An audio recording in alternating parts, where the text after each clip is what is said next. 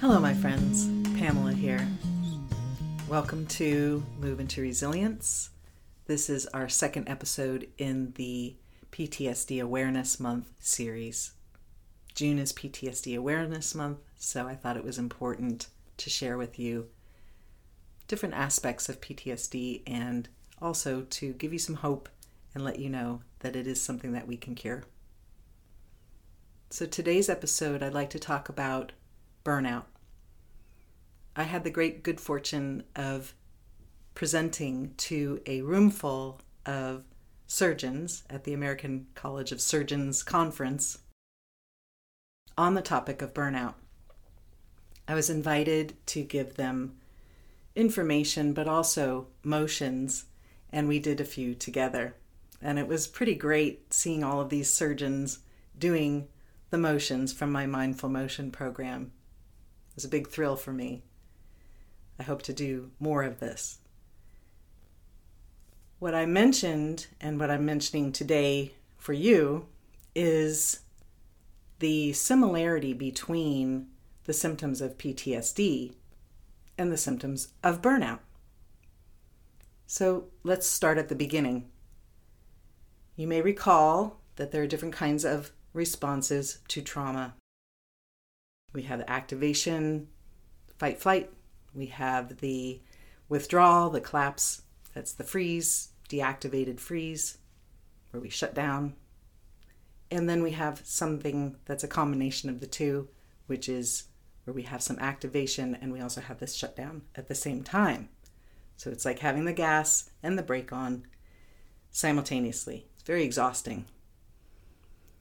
And this arises when we are in a situation where we have the feeling of threat, of danger, and at the same time, immobility. The combination of danger with immobility is where we get this reaction. So there's sort of this feeling in the body of, gotta get going.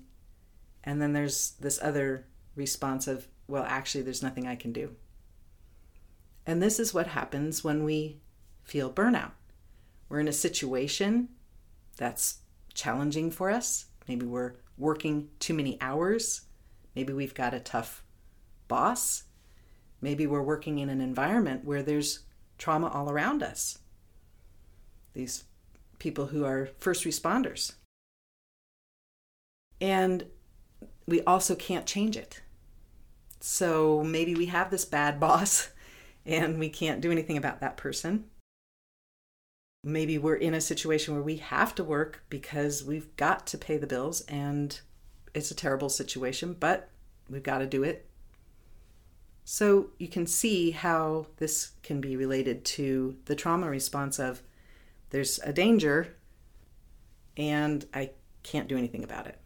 So this is where we end up with the situation of burnout. What I'd like to show you now is the symptoms of PTSD, some of those symptoms, and the symptoms of burnout and how they are related to each other. There are similarities between PTSD and burnout. Exposure to traumatic event or extreme stressor, respond with fear, horror, or hopelessness, sleep disturbances or nightmares. Depression or withdrawal, frequent mood changes, generalized irritability. Avoid activities that promote recall of traumatic event. This information comes from a TEDx presentation from Dr. Geri Puleo at Seton Hill University. And her findings were that burnout is a form of PTSD.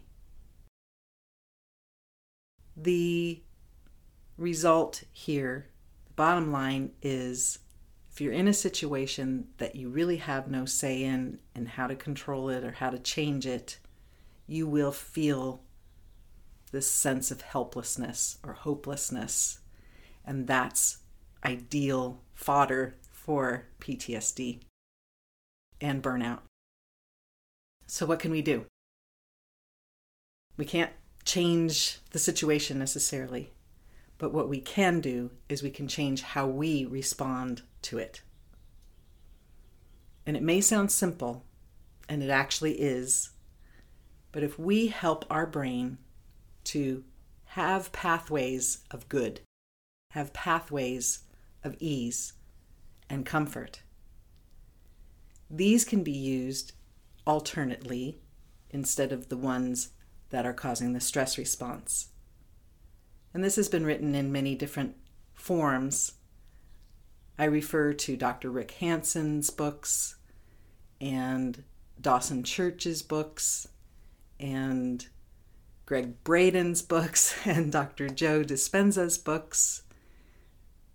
There are many ways that we can bring up good feelings, good sensations, so that we can train our brain with this neuroplasticity. We've talked about neuroplasticity before, which is our brain's ability to change itself.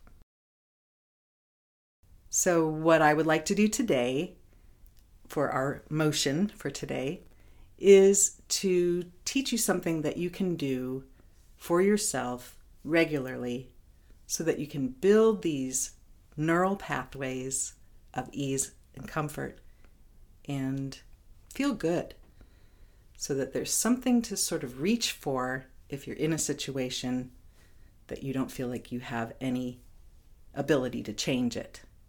So we can't change the situation, but we can change how we respond to it. This activity is called Finding the Good.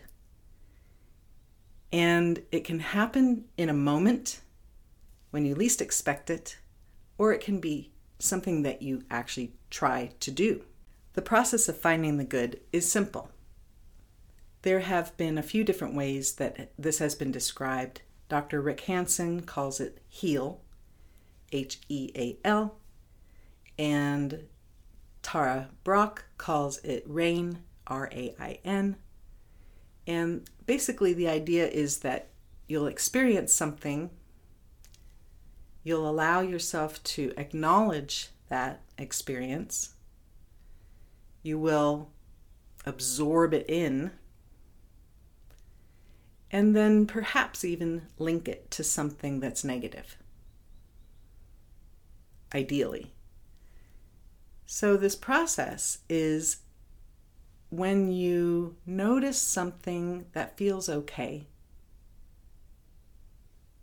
stop, breathe, and allow yourself to acknowledge that good feeling. Allow yourself to embody that feeling and expand it throughout your body into all of your cells so that your cells are now receiving this good. And from the field of epigenetics, which is above the genes, we can influence how our DNA expresses itself. So we can actually change the way our body responds to our situation. So let's try this together. I would like you to think of something pleasant. And this could be very simple. I like to think of things from nature. A flower, for example. The petals, the color, the scent the texture, any kinds of qualities that you can bring to mind. And allow yourself a few breaths, nice and slow and easy, little deeper than usual, to bring in any kind of pleasant sensations or notice what's happening in your body when you imagine this flower or if you have one to look at. Notice perhaps you feeling a little softer, maybe more expanded, perhaps more settled. Just staying with the sensations. And now allow your sensations to expand throughout your body. So if they started in your belly or your chest or your face, let them expand out, all the way out to the edges of your body, to your fingertips, to the top of your head, to the toes.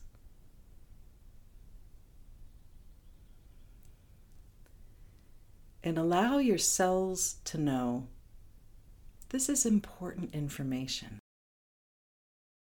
Remember how this feels.